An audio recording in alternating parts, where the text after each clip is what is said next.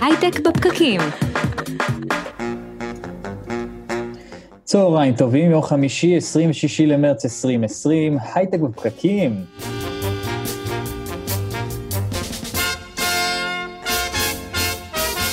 צהריים טובים חברים, אנחנו כאן איתכם בהייטק בפקקים, מדברים על יזמות, סטארט-אפים, טכנולוגיה והעתיד. אני אדר חי, נמצאת איתי כאן בשידור מרחוק, נירית כהן, צהריים טובים. שלום אדר, מה שלומך בימים אלה? שלומי בסדר, איך, איך אצלך, איך בבית? אמ, אני האמת היא רגילה באופן יחסי, אמ, עובדת מהבית, אה, גם מהבית הרבה שנים, ואתה יודע, כמו כולנו, עשיתי adjustment לפורטפוליו. איך אתה באמת? אצלי בסדר, תראי, אנחנו לא משנים המון מהשגרה שלנו, אנחנו סך הכל סטארט-אפ בשלבים מוקדמים, ועובדים, אה, אז אולי במקום מהגראז' עובדים מהבתים, זה לא משנה הרבה, אבל אה, זה בסדר סך הכל.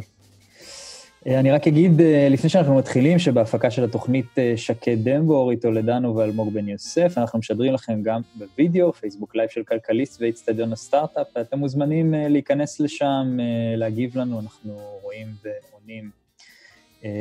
ואתם מוזמנים לחפש אותנו גם באפליקציות הפודקאסטים. היום בתוכנית אנחנו הולכים לדבר על תמונת מצב של ההייטק הישראלי בתקופת הקורונה, עם המשקיע רונן ניר מקרן ויולה, ועל השפעת התקשורת בעת משבר, עם העתידן אה, דוקטור תומר סימון. אבל אה, לפני כל זה, בואי נדבר קצת על אה, מה קורה לנו. מה קורה לנו במשבר הזה, נירית? כן, זה מאוד מעניין. זה מעניין, אנחנו חושבים הרבה פעמים על ההייטק, שבגלל שאנחנו רגילים לעבוד עם טכנולוגיה, והרבה אנשים רגילים לעבוד מרחוק עם כל מיני קבוצות וכולי, אז הכל ככה יחסית חלק, שזה אני חושבת שזה היה נכון לסבב הראשון, אה, אה, אבל באמת רובנו מצאנו את עצמנו בבית, אה, בתנאים קצת פחות אופטימליים, המסגרות נשברו, החשש הכללי. אני לא יודעת איך זה אצלך, אבל אני התחלתי בזמן האחרון, השבועות הראשונים עסקו באמת בעבודה מהבית וביעילות, ואיך עובדים כל ההפרעות למי שלא רגיל. אני התחלתי עכשיו לחשוב קדימה. אני, אני, לי זה ברור שהסיפור הזה לא ייגמר אחרי פסח, אה, וכשככה קוראים אה, מה קורה מסביב, זה לא משנה אם זה בגלל אה, סוגיות של בידוד בגלל בריאות, או שזה סוגיות של שווקים כלכליות. וכלכלה. כן. אנחנו לא יכולים להניח שנחזור לביזנס as usual איפשהו בזמן הקרוב, ואותי זה משאיר בי, אז מה עושים עם זה עכשיו?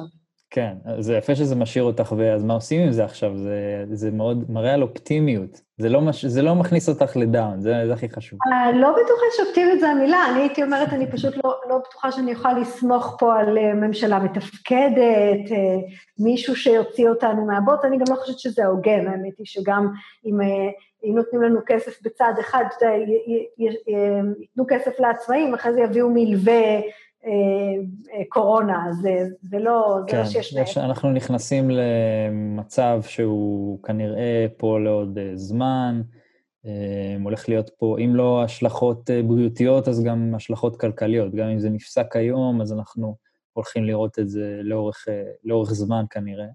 צריך, כל אחד צריך לחשוב איך אנחנו מתמודדים עם זה, לגמרי. ואיך אנחנו אולי עוזרים לאנשים שחוטפים מזה הכי חזק, זה גם חשוב. נכון, נכון, וזה, וגם אני חושבת קצת לחשוב על איך מתחילים לגוון, אמ, אפילו ברמה אישית, לגוון את אמ, מקורות ההכנסה, את, ה, את, את הצורות השונות שאנחנו מביאים את עצמנו לעבודה. זאת אומרת, אם, אם מי שאנחנו אה, זה להיכנס לרכב בשמונה בבוקר, לנסוע למשרד, לחזור הביתה בסוף היום, אז יש עכשיו סוג של בעיה אם העבודה שם היא באמת תלוית מקום וזמנים. אה, ואם היא לא, אז להתחיל לחשוב אה, איך, איך מזיזים יש, אה, יש, לא סתם אומרים שיש במשברים הזדמנות, אז אה, אני חושבת שאין לנו ברירה, פשוט אין לנו ברירה. נכון, לגמרי. לחפש את מה עושים עם זה עכשיו. טוב, ואם uh, אתם שומעים אותנו, אתם מעסקים, חברות uh, סטארט-אפ שנפגעו uh, משמעותית מהמשבר, אתם מוזמנים לפנות אלינו ואנחנו נשמח uh, לעזור לכם אולי ב, uh, בפרסום, בלהזכיר את מה שאתם עושים, בטח אם התחדשתם בצורה משמעותית. אנחנו נשמח לעזור ולדחוף אה, בחלקת האלוהים הקטנה שלנו. אה, בואי נדבר קצת אה, חדשות, נירית. אז מה חדש באמת? אז uh, הרבה דברים uh, חדשים, אני ליקטתי כמה דברים, ואנחנו נדבר עליהם ככה ממש uh, בקצרה, כי פשוט קורים כל כך הרבה דברים, אז uh, נזכיר אותם. Uh, קודם כל, מעל 100 חברות uh, סטארט-אפ שנקלעו למצוקה בחודשים האחרונים, פנו לרשות החדשנות בבקשה לכל מיני הקלות רגולטוריות שיאפשרו להן לעבור את החודשים הקרובים uh, בהצלחה. Uh, זה מכתב שיזמו היזם רוס, יוסי רבינוביץ' ואורלי לידן, אה, בעצם מבקש אה, בקשות שהן די נראות לי, נראות לגיטימיות, יש כאן אה, הוראה למתן אשראי מוגדל, דחיית תשלומים למוסדות, הגדלת מקדמות, דברים בסגנון הזה. וזה לגבי זה, אהרון אהרון אומר שהם מתכוונים לענות לחלק גדול מהדרישות שלהם. נקווה, ש... נקווה שבאמת הדברים האלה ישתחררו, כי אני חושב שדברים כאלה זה באמת משהו שאפשר לעשות ונכון לעשות אותו כדי להחזיק את החברות האלה, שלא, שזה לא ירסק אותם, בטח לא משברים אה, תזרימיים. כן, אנחנו, אנחנו מדברים פה הרבה על העובדה שאי אפשר שרשתות אמ, הביטחון החברתיות יהיו רק אה, לשכירים, מוכרחים אה, לתת רשתות אה, רשתות ביטחון גם לעסקים וגם לעצמאים, ובעצם זה... ובטח לחברות סטארט-אפ שיכולות ממש... שאנחנו גם אומרים שזה המנוע של המשק, ושהרבה פעמים הם הסתמכו על באמת כל כן. מה שנעלם עכשיו, כן. פיטנגו מגייסת קרן של 250 מיליון דולר, הקרן הוותיקה. מזל טוב, יפה לראות גם בימים כאלה חדשות טובות. אה, חברת ההייטק הישראלית, MyHeritage, הביאה לישראל 66 אלף מטושים שהגיעו לישראל בתחילת השבוע. אה, הרבה. זה הרבה. מדהים, אגב, נכון? מדהים לראות איך אה, תעשייה נרתמת לעזור איפה שאפשר. ממש ממש. גם במקומות שהם לא, לא ברורים אליהם. נכון, זה לא בדיוק נכון. קשור. זה לגמרי לא קשור אליהם, וזה מאוד יפה. אה, למלנוקס. אבל אתה יודע, אני ראיתי את זה, אדר, גם אצל אנשים אה, פרטיים, יש אה, הרבה מאוד חבר'ה היום בתעשייה שהם לא עובדים באופן מלא, בין אם זה כי הם בחל"ת, בין אם זה כי פשוט העוצמה של העבודה ירדה, והתחילו להתגייס לכל מיני מטרות של ניתוח דאטה שקשור בקורונה, של אלגוריתמיקה שקשורה באמת באפידמיולוגיה וכל מיני תחזיות, ומאוד מעניין לראות את ההירתמות גם של אנשים פרטיים בהקשרים האלה. יש הרבה מאוד האקתונים עכשיו בחוץ אה, שעוסקים באיך אפשר לעזור. זה יפה, דווקא הנקודות אור האלה, שדווקא במשברים אה, האנשים נוטים להתלכד, לעבוד ביחד, לעזור אחד לשני, אה, וזה ממש יפה לראות. נטפליקס מודיעה שתשנמך את איכות הוידאו בישראל לבקשת משרד התקשורת, יש עומס על התעבורה, מעניין למה. אה, ונגיף הקורונה תוקף גם את אה, חברות הסלולר אה, העולמיות. עם התפשטות מגפת הקורונה היה ברור שתעשיית הסמארטפונים תיפגע, ואפל הזהירה מפני מחסור במכשירי אייפון, אבל עכשיו מתברר שהפגיעה מאוד קשה. נרשמה צניחה של 38% במשלוחי הסמארטפונים לעומת החודש המקביל אשתקד. וזה עוד, זה עוד לא קורונה על הבידוד, אלא במובן של הסין וה-supply chain, כן? זה... כן, כן, זה עוד, עוד משם, עוד משם, אה, ככה זה נראה. אה, כן, פוגע קשות בכולם. עד כאן, אה, עד כאן לחדשות השבוע, ואנחנו עוברים לפרסומות. מיד אחרי הפרסומות אנחנו נדבר עם רונן ניר מקרן ויולה על יומן הקורונה. רונן ניר כותב ממש כמעט באופן יומי, או, או באופן יומי, מה קורה בתעשיית ההייטק, איך החברות מתמודדות, על תסריטים שונים לגבי העתיד, מה אפשר לעשות, אה, והשפעות על הייטק והון סיכון, פרסומות, ואנחנו כבר חוזרים. הייטק בפקקים. הייטק בפקקים, חמישי בשעה 12, 102 FM, אנחנו חזרנו, ואני מזכיר שאנחנו משדרים לכם גם בפייסבוק, העמוד שלנו נקרא איצטדיון הסטארט-אפ, הקבוצה שלנו נקראת הייטק בפקקים, והשידורים החיים בווידאו. וגם כל הפרקים שלנו מוקלטים לשמיעה כפודקאסט באפליקציות ספוטיפיי, סאונד קלאוד, אפל פודקאסט ועוד. אתם יכולים להיכנס, לכתוב הייטק בפקקים, לעקוב אחרינו אה, ולראות את כל הפרקים, לשמוע אותם גם בפודקאסטים. המשבר אה, לא פוסח על ההייטק הישראלי, אובדן הכנסות משמעותי מסכן ופוגע בחברות הייטק רבות. ונמצא איתנו כאן רונן ניר, משקיע מקרן ויולה, שמתעד ומעדכן על בסיס יומי לגבי תמונת המצב בהייטק הישראלי בעקבות נגיף הקורונה. היי רונן, היי מרחוק. היי אדר, היי נירית. אהלן. אז איך החברות בעצם מתמודדות ממה שאתה רואה עד עכשיו? אמ, אני חושב שאנחנו אה, אה, נמצאים כרגע בתחילתו של אה, שלב שני מבין שלושה שלבים. אני חושב שהשלב הראשון קרה בשבועיים האחרונים, נניח עד סוף השבוע הקודם, שבו הייתה הבנה שאנחנו נכנסים במקביל למשבר בבריאות הציבור, גם לאיזשהו משבר כלכלי שעשויה להיות לו החלטה, השפעה ארוכת טווח. עיקר החברות הגיבו בעיקר אה, לנהלים החדשים של ההתנהלות שלנו כציבור במדינת ישראל, זאת אומרת, אה, אה, הסגרים שהלכו ותפחו והמגבלות האחרות חייבו את החברות להתארגן מחדש, בעיקר על מוד העבודה, זאת אומרת, מעבר, מעבר לעבודה מהבית, התארגנות וכולי. זה היה השלב הראשון. אה, שאני חושב שאותו אנחנו אה, סיימנו בגדול ברוב, ה, אה, ברוב קהילת ההייטק, ואני חושב שגם יחסית בהצלחה גדולה, אפשר להרחיב על זה אחרי זה אם תרצו. השלב השני, שאנחנו נמצאים בתחילתו כרגע, הוא שלב שהתחיל אולי בסוף שבוע שעבר, ובו אולי ההבנה ש, ששוב, אחרי שהתארגנו ואנחנו יודעים להמשיך לעבוד, לנסות ולנתח מה בעצם ה... משמעויות לטווח, הייתי אומר, הקצר והבינוני, מתוך הנחה שתהיה ירידה ופגיעה אה, בפעילות הכלכלית העולמית, איזה למעשה אה, פעולות אפשר לעשות מיידית כדי אה, לחסוך ולהתארגן בהוצאות, או לפחות להיערך לתקופה של אי-ודאות כלכלית.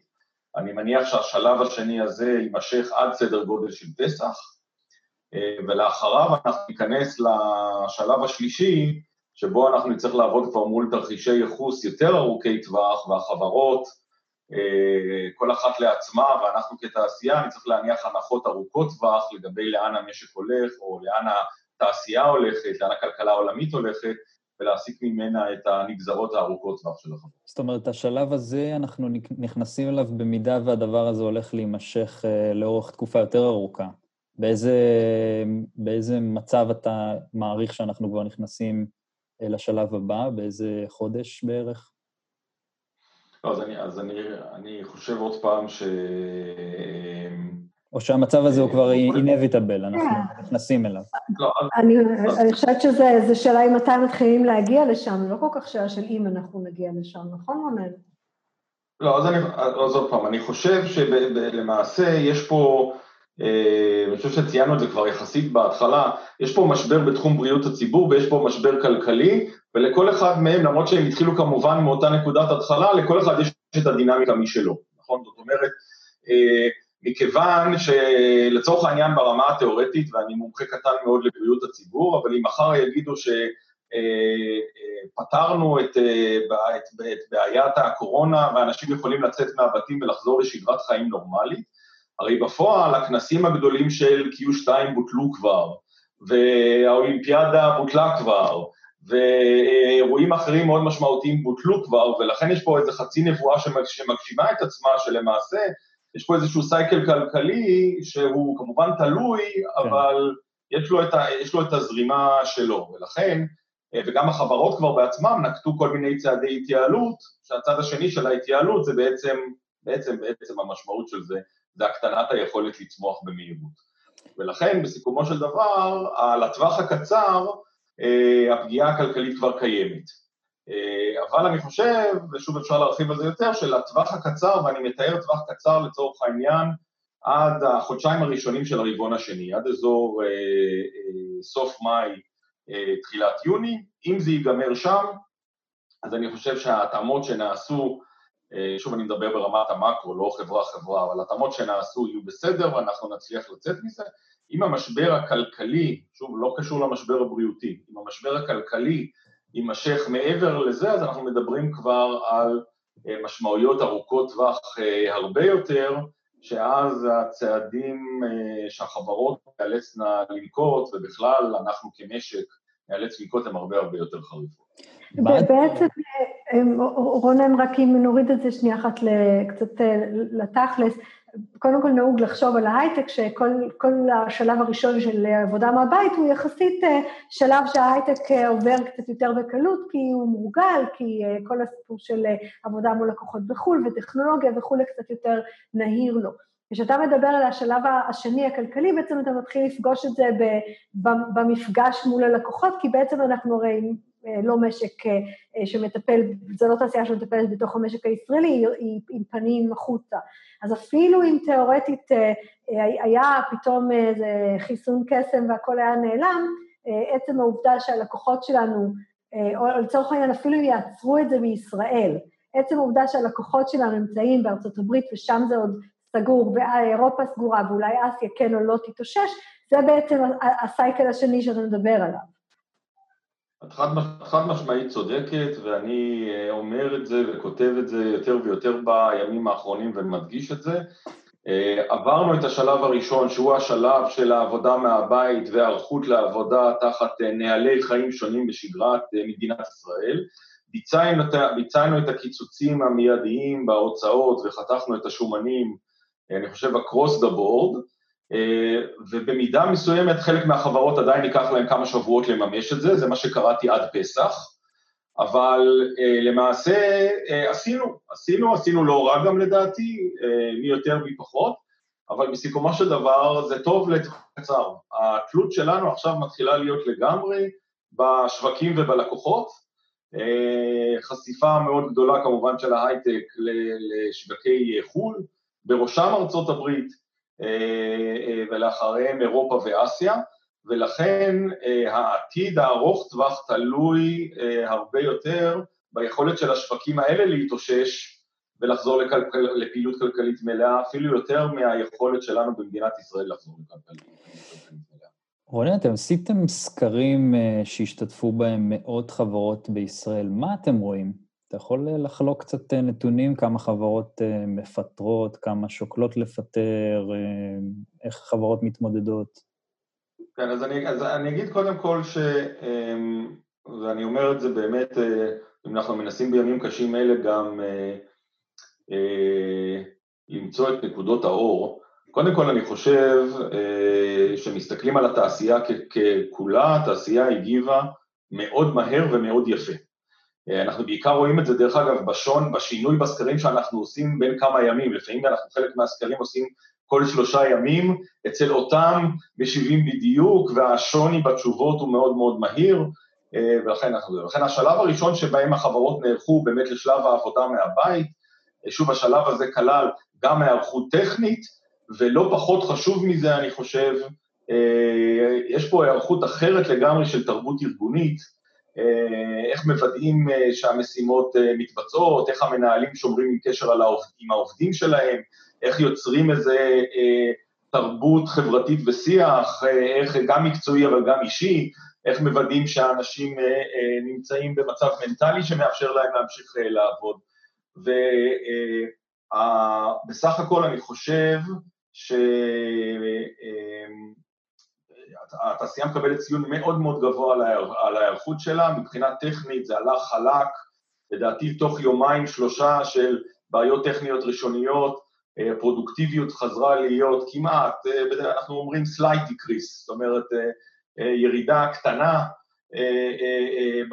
בפרודוקטיביות, ברמת היצירתיות שאנחנו רואים על כל מיני פגישות זום, לא רק לצרכים מקצועיים, אבל גם לצורך שמירת ההוואי החברתי תחרויות בוואטסאפ, החל מי לובש את הכובע הכי מצחיק ומי מצליח להשיג, ורעיונות איך להעסיק את הילדים וכולי. אני שמעתי אפילו עלייה בפרודוקטיביות בחלק מהחברות. לגמרי, לגמרי. אז אני חושב שבהיבט הזה התעשייה הגיבה מאוד מאוד מהר. אני חייב להגיד שהסוגיה המרכזית שפוגעת ביכולת עבודה מהבית לא קשורה לחברות, היא קשורה לסגר של מערכת החינוך. ובסיכומו של דבר העובדה שלחלק גדול מהעובדים יש ילדים קטנים בבית היא זאת שהבעיה הכי משמעותית שצריכים להתמודד איתה ולא עצם המעבר לעבודה מהבית. אז זה היה השלב הראשון. אז, אז רונן, רגע, רק בשביל, בשביל שמי שיוכל ללמוד מכל הדברים המופלאים שכן קרו כאן, ישמע ממך. אז קודם כל, כשאתה אומר תעשייה, אתה מתכוון ספציפית, זה, זה לרוב ארגונים יותר קטנים, זה, זה סטארט-אפים, או שאתה רואה את זה גם בתעשיית הייטק קצת יותר מבוססת? לא, אני, אז אני בגדול, מטבע הדברים והדברים שאנחנו עוסקים בהם, אני מתייחס בעיקר לאוכלוסיית הסטארט-אפים, החל מהחברות המאוד קטנות, אבל גם עד החברות של המאות רבות של עובדים. אני לא מתייחס uh, כמעט, לפחות ביכולת שלי לנתח, במה עשו ארגוני המולטי-נשיונל הגדולים במדינת ישראל, זה כנראה תצטרכו לראיין. בסדר, אבל, אבל מה שמאוד מעניין, ואני יודעת שאתה עושה את זה, ואני חושבת שאולי שווה שתספר על זה בדיוק בנקודה הזאת, אתה... אתה התחלת להפיץ הרבה מאוד מהלמידות האלה לרוחב כל המערכת, כדי שאנשים ילמדו את ה-best known methods אחד מהשני. אתה יכול רגע לספר על זה? כי אני בטוחה שחלק מהאנשים שמאזינים לנו עכשיו היו רוצים לדעת יותר על כל הרעיונות שאתה הגדרת אותם כשווים ללמוד מהם. כן, אז א', אה, אז אנחנו בוויולה, יש לנו מחלקת ריסרצ' ודאטה שלנו, ויש לנו פורומים מאוד מאוד גדולים שבו אנחנו שומרים על קשר עם האקזקיוטיבס בחברות הפורטפוליו שלנו, ולא רק בחברות הפורטפוליו שלנו, והפורומים האלה עובדים מסביב לשעון כל השנה. זה אפשר לנו שכשפרץ המשבר, שיש לנו בעצם תשתית תקשורת ותשתית קשר מאוד מאוד טובה עם הגופים האלה, ובשילוב עם היכולות האנליטיות שלנו באמת עשינו, עשינו את זה, אז, אז זה המקור אחד, ואנחנו מפרסמים את זה גם בבלוג של, אה, של ויולה, שמכונה ויולה נוטס, וגם בעמוד הפייסבוק האישי שלי, שאנחנו נותנים קצת יותר תובנות על הדברים. אני חושב שאחד הדברים שראינו ישר בתחילת הדרך, שהדבר שהכי מעניין את החברות זה מה האחרים עושים. אה, והתחושה הזאת, התחושה הזאת שהחברות שכל, שבאמת כל אחת ממנה נמצאת אה, ביומיום שלה, עם הלקוחות שלה ועם הבעיות שלה ועם ההתמודדויות שלה, אה, התחושה שיש פה, שבעצם אין textbook שאומר איך מתמודדים עם הדבר הזה, ולכן בואו ננסה למצוא ביחד כתעשייה את ה-best practices הנכונים, שאנחנו מתגלגלים, מה נכון, מה לא נכון, איך עובר, מה עובר טוב ומה לא עובר טוב וכולי, אה, יצרה, אה, אה, אני חושב שזה היה הרצון האמיתי של החברות להבין מה, קור, מה קורה, ואני חושב ש, שזה צד אחד, זה הצד בוא, בוא, בוא נרצה לדעת מה קורה אצל האחרים, אבל מתוך איזושהי הבנה שבאמת בעיתות כאלה, הבעיה של התעשייה או בעיית המקרו היא גדולה יותר מבעיית כל החברות, מהבעיה של כל חברה באופן ספציפי, ולכן הנכונות לחלוק את הנתונים ולאשר לפרסם אותם ביצירת בנצ'מרקים, איזושהי הבנה שאנחנו חייבים ביחד כתעשייה לנסות ולמצוא, את הפתרונות האלה, וזה לא הזמן והמקום שאני אהיה בעשרה אחוז יותר טוב מהמתחרה שלי, בסיכומו של דבר אנחנו הולכים לתקופה ארוכה וקשה. זה חלק מהדברים היפים שתמיד קורים בעיתות, אה, אה, בעיתות משבר. אה, בסך הכל אנחנו רואים את זה across the board, ולכן אנחנו מנסים להיות, כמה שאנחנו יכולים לחלוק את המידע הזה בצורה הכי, הכי רחבה שיש, כדי ליצור גם איזושהי תשתית בנצ'מארק וגם כן איזשהו מצע לדיון.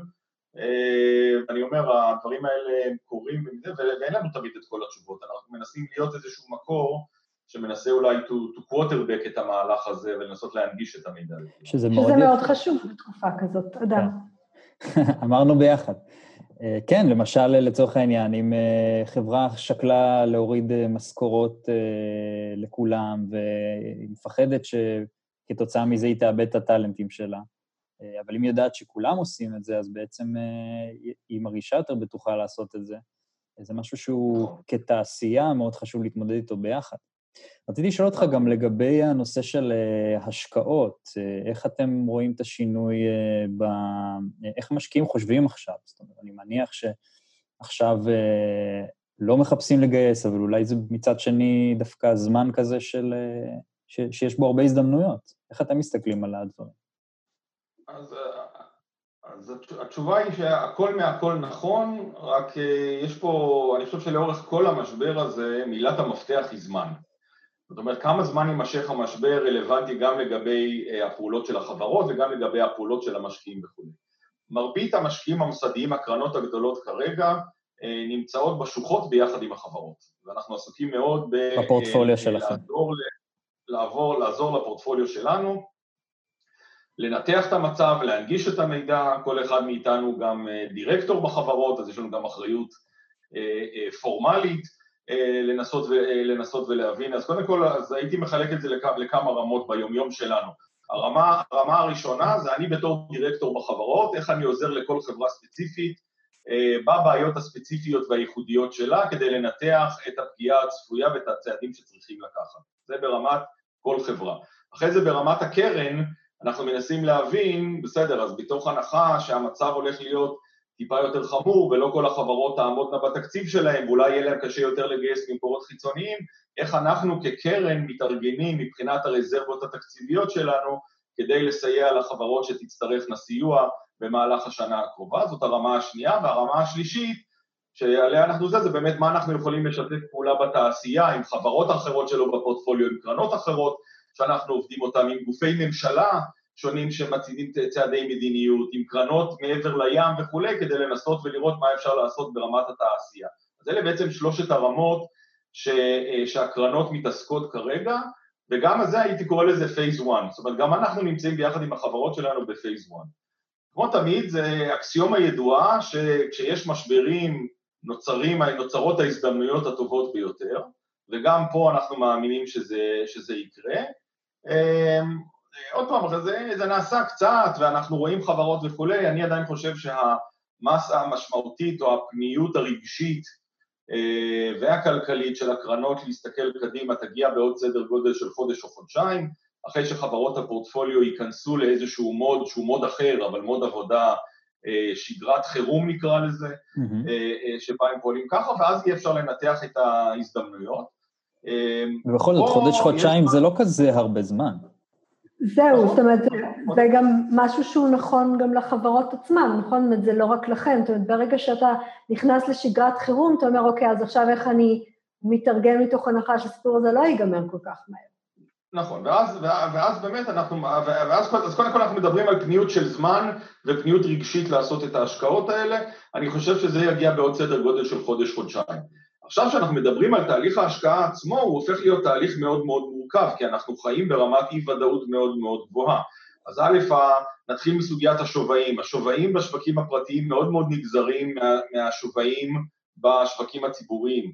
הבורסות בעולם עדיין מאוד מאוד עצבניות עם עליות וירידות ועוד לא התקבעה רמת המחירים החדשה שהיא תהיה הבסיס לכל משא ומתן גם בחברות פרטיות, אז כרגע לא ברור uh, בכלל לפי, איזשהו, לפי איזה בנצ'מארק אנחנו מתכווננים. Mm-hmm. הסוגיה השנייה זה שאם ידענו להפעיל כל מיני מודלים פיננסיים ולבוא ולהגיד חברה באה ואומרת שהיא צופה לעשות השנה תקציב כזה ואחר ובשנת 2021 היא צופה לגדול בככה וככה אחוזים, ואנחנו יודעים להפעיל את ה-best practices שלנו כדי להעריך אה, עד כמה זה ריאלי או לא, אז למעשה כולנו נמצאים ברמת אי-ודאות מאוד מאוד גדולה, ואם מישהו בא ומציג את זה, אם חברה באה ומציעה איזה תקציב, לא אין מושג אה, אם הוא יעמוד בתקציב הזה, ולנו אין מושג הוא יעמוד בתקציב הזה, ולכן רמת הוודאות היא מאוד מאוד גדולה, והיא כמובן שוב תלויה במימד, אה, אה, במימד הזמן אה, אה, ש, ש, שקשור פה. זה דרך אגב, הסוגיה האחרונה היא בעיניי מאוד מאוד מעניינת, כי היא עשויה, ועוד פעם אני נזהר מאוד מלהתנבא במשבר הזה, אבל היא עשויה אה, טיפה להפוך קצת את, ה, את מה שחווינו בשנתיים שלוש האחרונות מסוג, בקטע של איזה חברות הן אטרקטיביות. בשנתיים שלוש האחרונות כל השוק דיבר על זה שלמעשה החברות שצומחות מאוד מאוד מהר הן החברות שמקבלות את מרבית העניין, אלה החברות שקיבלו את ההתעניינות המאוד מאוד גדולה של המשקיעים, ולמעשה היכולת לייצר הכנסות משמעותיות ולגדול היה הפרמטר המשמעותי. אלה כמובן החברות שהכי פגיעות למשבר, מכיוון שהתלות שלהם בלקוחות היא מאוד מאוד גדולה. מצד שני, צד ה-very early stage, חברות ה-seed או ה-A המוקדם, שעסוקות בעיקר בשלב פיתוח המוצר, למעשה כרגע בטווח הקצר יותר עמידות למשבר, מכיוון שחברה שמכיוון, אם, אם התכנון המקורי של החברה הייתה להיות בגראז' ולפתח מוצר במהלך ה-12 חודשים הקרובים, אז למעשה... שום דבר לא שלה, ההשפעה שלה לא... ההשפעה של המשבר היא הרבה הרבה יותר קטנה. מישהו הגדיר לי את זה היום, כשיש סערה על האוקיינוס, זה לא כל כך אכפת לי אם אני בקרקעית. כן. או אני לא כל כך מרגיש אותה אם אני בקרקעית, ואני חושב שעשוי להיות פה איזשהו תיקון גם לגבי, גם לגבי שלבי, שלבי ההשקעה, וזה בוודאי נחשב פחות מסוכן להשקיע, להשקיע בשלבי early stage בתקופות משבר. זאת אומרת שזה אנחנו... שזה גם כן. של, של, של סימן מה עושות היום אולי חברות שקצת התקדמו, זאת אומרת, קיצצת עלויות, אתה יכול לחזור לעשות דברים שאולי שמת בצד, שיפור מוצר, פיצ'רים, כיוונים נוספים, בעצם לחזור קצת אחורה. כן. התשובה היא כן, אבל אני מאוד נזהר. אה, כן, כי ברור שכן, כשיש לי פחות עומס מלקוחות, אה, שכמובן זה בעיקר דבר רע, אבל את יכולה להגיד בואי ננצל את הדברים האלה לדברים טובים, בוא נשקיע בתשתיות, בוא נשקיע בהכשרה של כוח אדם, בוא נשקיע בדברים האלה. הבעיה העיקרית זה שחברות שנמצאות בשלב הזה, של חברות של hyper growth, אה, נמצאות במבנה הוצאות אחר לגמרי מחברות האלה. והיכולת שלנו, או היכולת שלהם לשרוד לאורך זמן בעולם שאין בו לקוחות אה, בכלל, או עם פגיעה משמעותית, אה, ולהסיט רק את כוח האדם ל product ולתשתיות וכולי, היא יכולת מאוד מאוד מאוד מוגבלת, וכדי לעשות את זה הם יידרשו לחזור למבנה ההוצאות של חברות early stage, וזה כבר פגיעה מאוד מאוד עמוקה.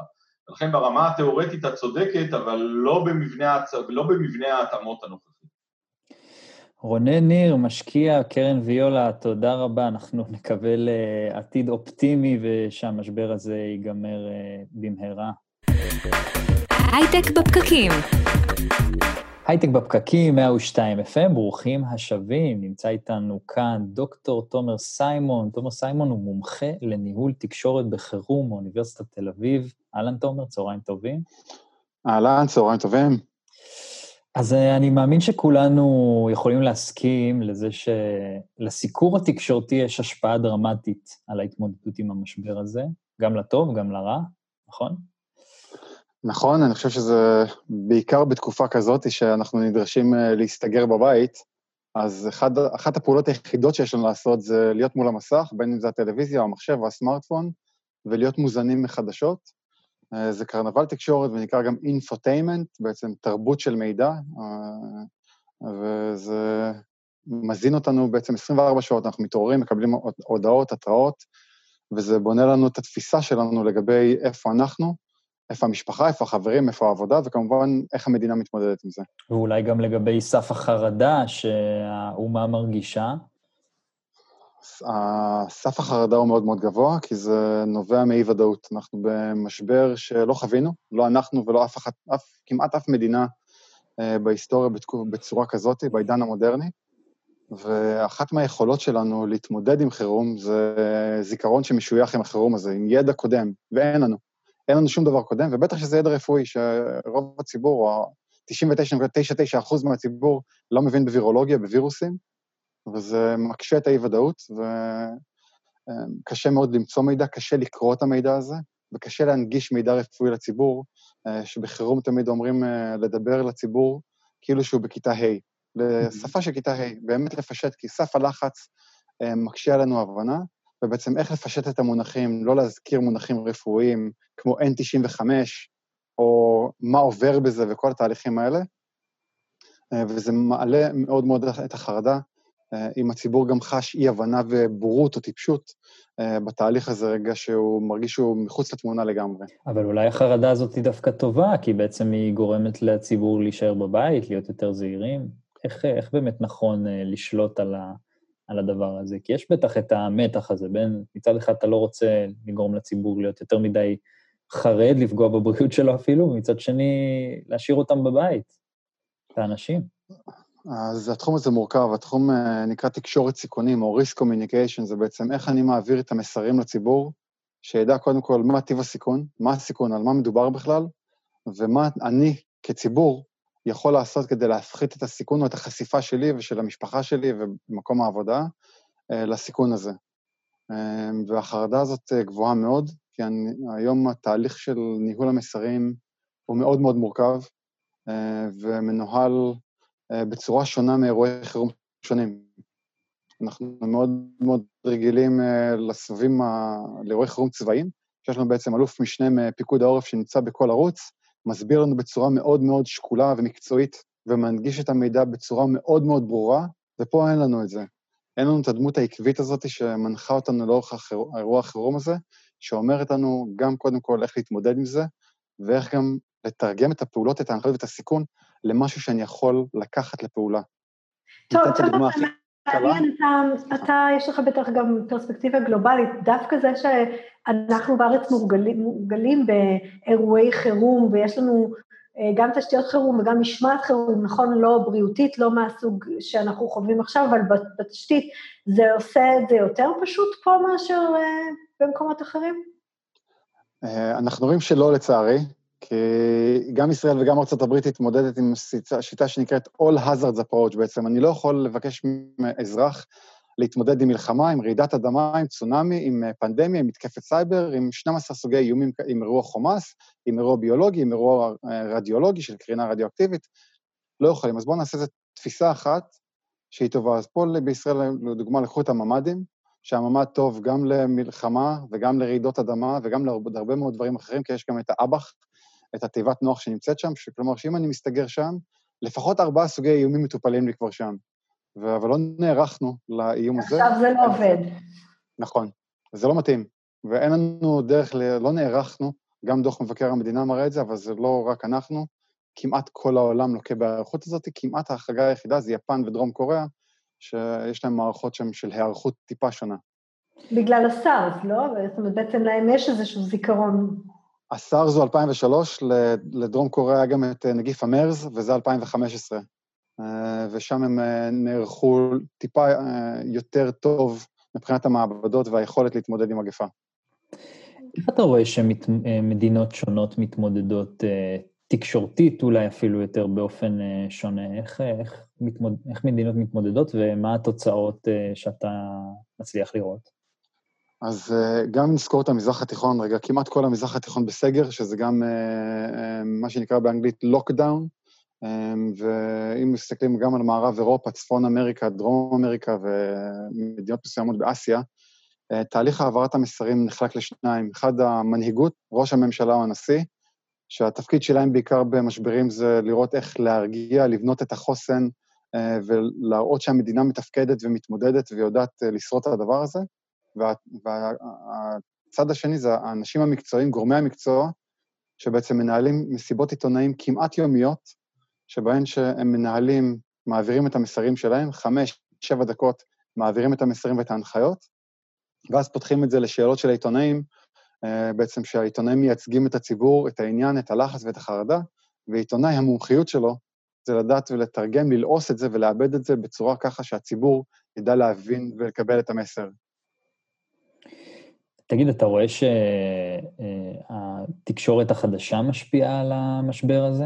אתה רואה שלצורך העניין רשתות חברתיות, זה שכל אחד מאיתנו הוא סוג של גוף תקשורת אה, בפני עצמו, יש הרבה מאוד אה, פייקים שרצים עכשיו אה, בוואטסאפים ובפייסבוק, וכאילו כל אחד בטח חרד ורק מחפש בדל מידע שיוצא מאיזה מקור לא מאומת, איך, איך שולטים גם על הדבר הזה? נקודה מצוינת, אבל קודם כל, זה כבר לא מדיה חדשה, היא חוגגת 16, זה סוויט 16, זה, זה כבר המדיה. זה, זה לגמרי המדיה, אבל היא עוד לא חוותה משבר כזה, זאת אומרת, במונחים היסטוריים היא די חדשה. נכון, זה במונחים האלה, ומה שאנחנו רואים, וזו העצמה שאנחנו גוללים אינסופי בפייסבוק, בטוויטר, באינסטגרם, או לא משנה, כל אחד עם הערוץ שלו. אה, אנחנו ניזונים, ויש פה גם תופעה חדשה של אה, אנשים שכותבים כל הזמן מומחים אה, מתחומים שונים שלא, שלא עניינם רפואה, ומעבירים הודעות, והציבור קונה את זה כי אין מקום אחר לקבל את המידע הזה, אה, בצורה ש... למה שמועות באזורי, באירועי חירום מתרחשות או קורות? אני באי-ודאות, אני לא יודע, יש לי פערי מידע ופערי ידע, וכשאני קולט איזה שביב מידע שנראה לי הגיוני, מצטרף כמה עובדות נכונות שם, וזה מצטרף לנרטיב שאני חי בו, לעולם הזה שאני חי בו, זה מחזק את מה שאני מאמין, ואני מתחיל להפיץ את הדבר הזה.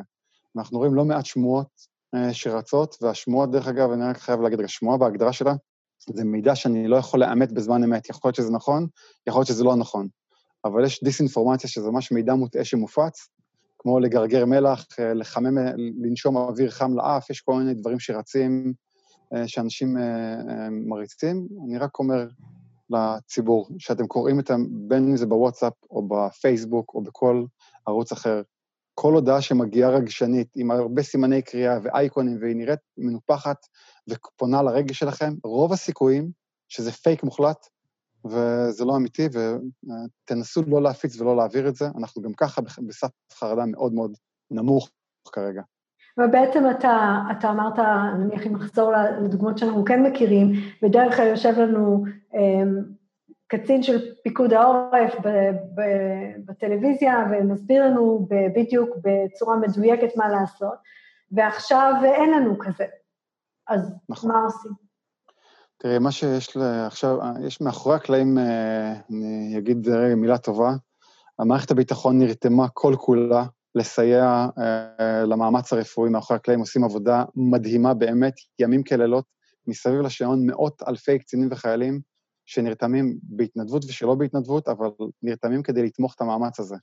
ההגנה היום של המערכת זה בעיקר לשמור על מערכת הבריאות שלנו, של הם הלוחמים שלנו, הצוותים הרפואיים שנמצאים בחזית כבר שבועיים, שלושה בעבודה אינטנסיבית מסביב לשעון, צריכים לתמוך בהם ככל האפשר כדי להוריד את העומסים. אבל ישראל בנויה ממספר גופים שנועדו למנוע את הדברים האלה. משרד הבריאות הוא הגוף המקצועי שאמון על הטיפול הרפואי, צה"ל ומערכת הביטחון עוזרת להם עם המענה הלוגיסטי, ויש לנו גוף נוסף שנקרא פיקוד העורף. אה, פיקוד העורף זה הגוף היחיד שערוך במדינה הזאת להתמודד אה, בניהול ערוך עם ערוץ טלוויזיה, עם מומחי תקשורת, הסברה, מתודולוגיה מאוד מאוד סדורה, ואנשים שזו ההתמחות שלהם, והם יכולים בעצם למנף ולסייע לעבודה המאוד מאוד טובה שהצוותים הבריאותיים עושים, ובסוף פיקוד העורף אמון גם על הרציפות התפקודית שלנו. ופה אפשר כן למנף את הכוחות האלה ולהפוך את זה לפחות ריכוזי, ולאפשר לכל אחד להביא את המומחיות שלו. אז בעצם אתה אומר, אם אנחנו ככה שומעים קצת את הקולות האלה היום אה, בדיון אה, ברשתות, בטלוויזיה וכולי, אתה אומר בעצם אנחנו נראה, סביר להניח שעם התמשכות התהליך הזה אנחנו נראה את אה, פיקוד העורף חוזר למקום הרגיל שאנחנו רגילים לראות אותו בניהול משברים. אני הייתי ממליץ שזה יקרה כבר עכשיו, אני מקווה שזה יקרה אם זה יימשך עוד הרבה זמן, וזה מתווסף לחרדה שלנו, האי-ודאות הזאת של משך הזמן, ואנחנו רגע חוזר לבן אדם שעובדים על החוסן בסוף, אנחנו רגילים ל-fight or flight, לתקוף או לברוח, פה אנחנו בפריז לא ידוע.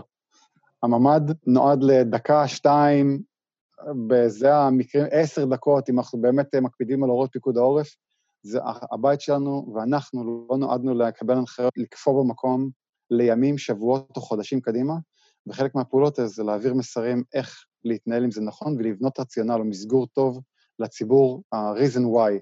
start with why. תומר, אתה בעצם uh, עתידן, נכון? נכון.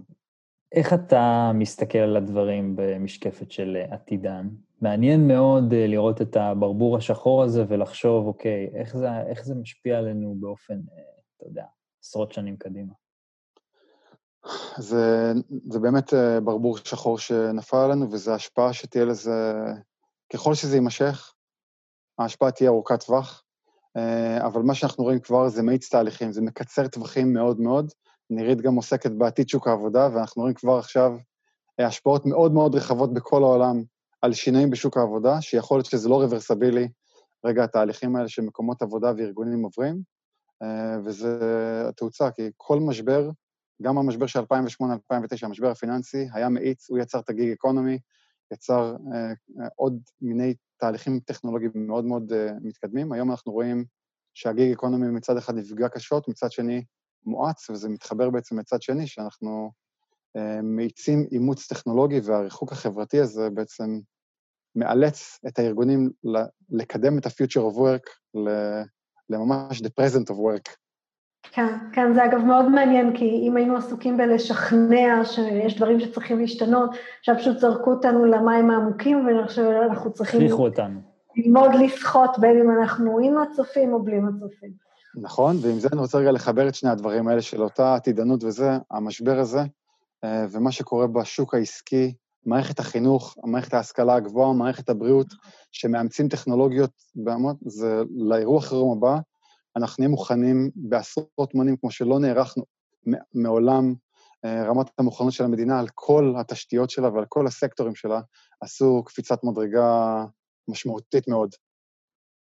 שזה, שזה מאוד, אה, אני חושבת, אה, אולי משפט, הדר, אתה ואני בתחילת התוכנית שוחחנו קצת על להתארגן מתוך הבנה שהמשבר הזה לא ייגמר בפסח, וזה ייקח קצת זמן, וחלק מהמה עושים זה בעצם, תומר, אתה עוזר לנו לכוון אותנו, להגיד לנו, תשמעו, אם זה ייקח קצת זמן, אז בואו לפחות אה, נשדרג את עצמנו גם במישור האישי, גם במישור הארגוני, אה, גם במישור של אה, תשתיות לאומיות, כדי בעצם להתארגן מחדש על, על המאה שנכנסנו אליה. נכון לגמרי, ואנחנו כולם מדברים על הכישורים הדיגיטליים ואוריינות דיגיטלית. כמעט כולנו, גם אם זה תלמידים, סטודנטים, רופאים, אחיות, מטופלים, מבוגרים, משפחות, וכמובן עובדים, עובדים עכשיו דרך פלטפורמות דיגיטליות. תשפרו את האוריינות הדיגיטלית שלכם, תכירו את הכלים לעומק על היכולות שלהם, וזה יעזור לכם בכל תחום אחר כך גם. ועם הטיפ הזה, הנהדר הזה, נסיים. דוקטור תומר סיימון, תודה רבה שהיית איתנו. המשך אה, יום מצוין.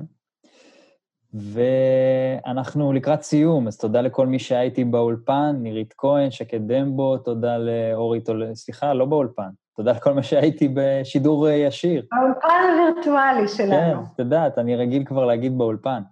אה, לאלמוג בן יוסף, תודה לכלכליסט לרדיו תל אביב על שיתוף פעולה, ותודה לכם שהאזנתם לנו בדרכים או בבית, אם אתם אה, כבר עובדים אז מהבית, צאו בזהירות אם אתם בדרכים. אם הצטרפתם רק בסוף, אל דאגה, תוכלו לשמוע את השידור בכל אפליקציות דיגיטליות, רדיו תל אביב, Spotify, SoundCloud, iTunes וכל השאר, חפשו הייטק בפקקים, זה כבר יעלה לכם, תעשו עוקב, אנחנו הייטק בפקקים, ואנחנו נתראה בשבוע הבא.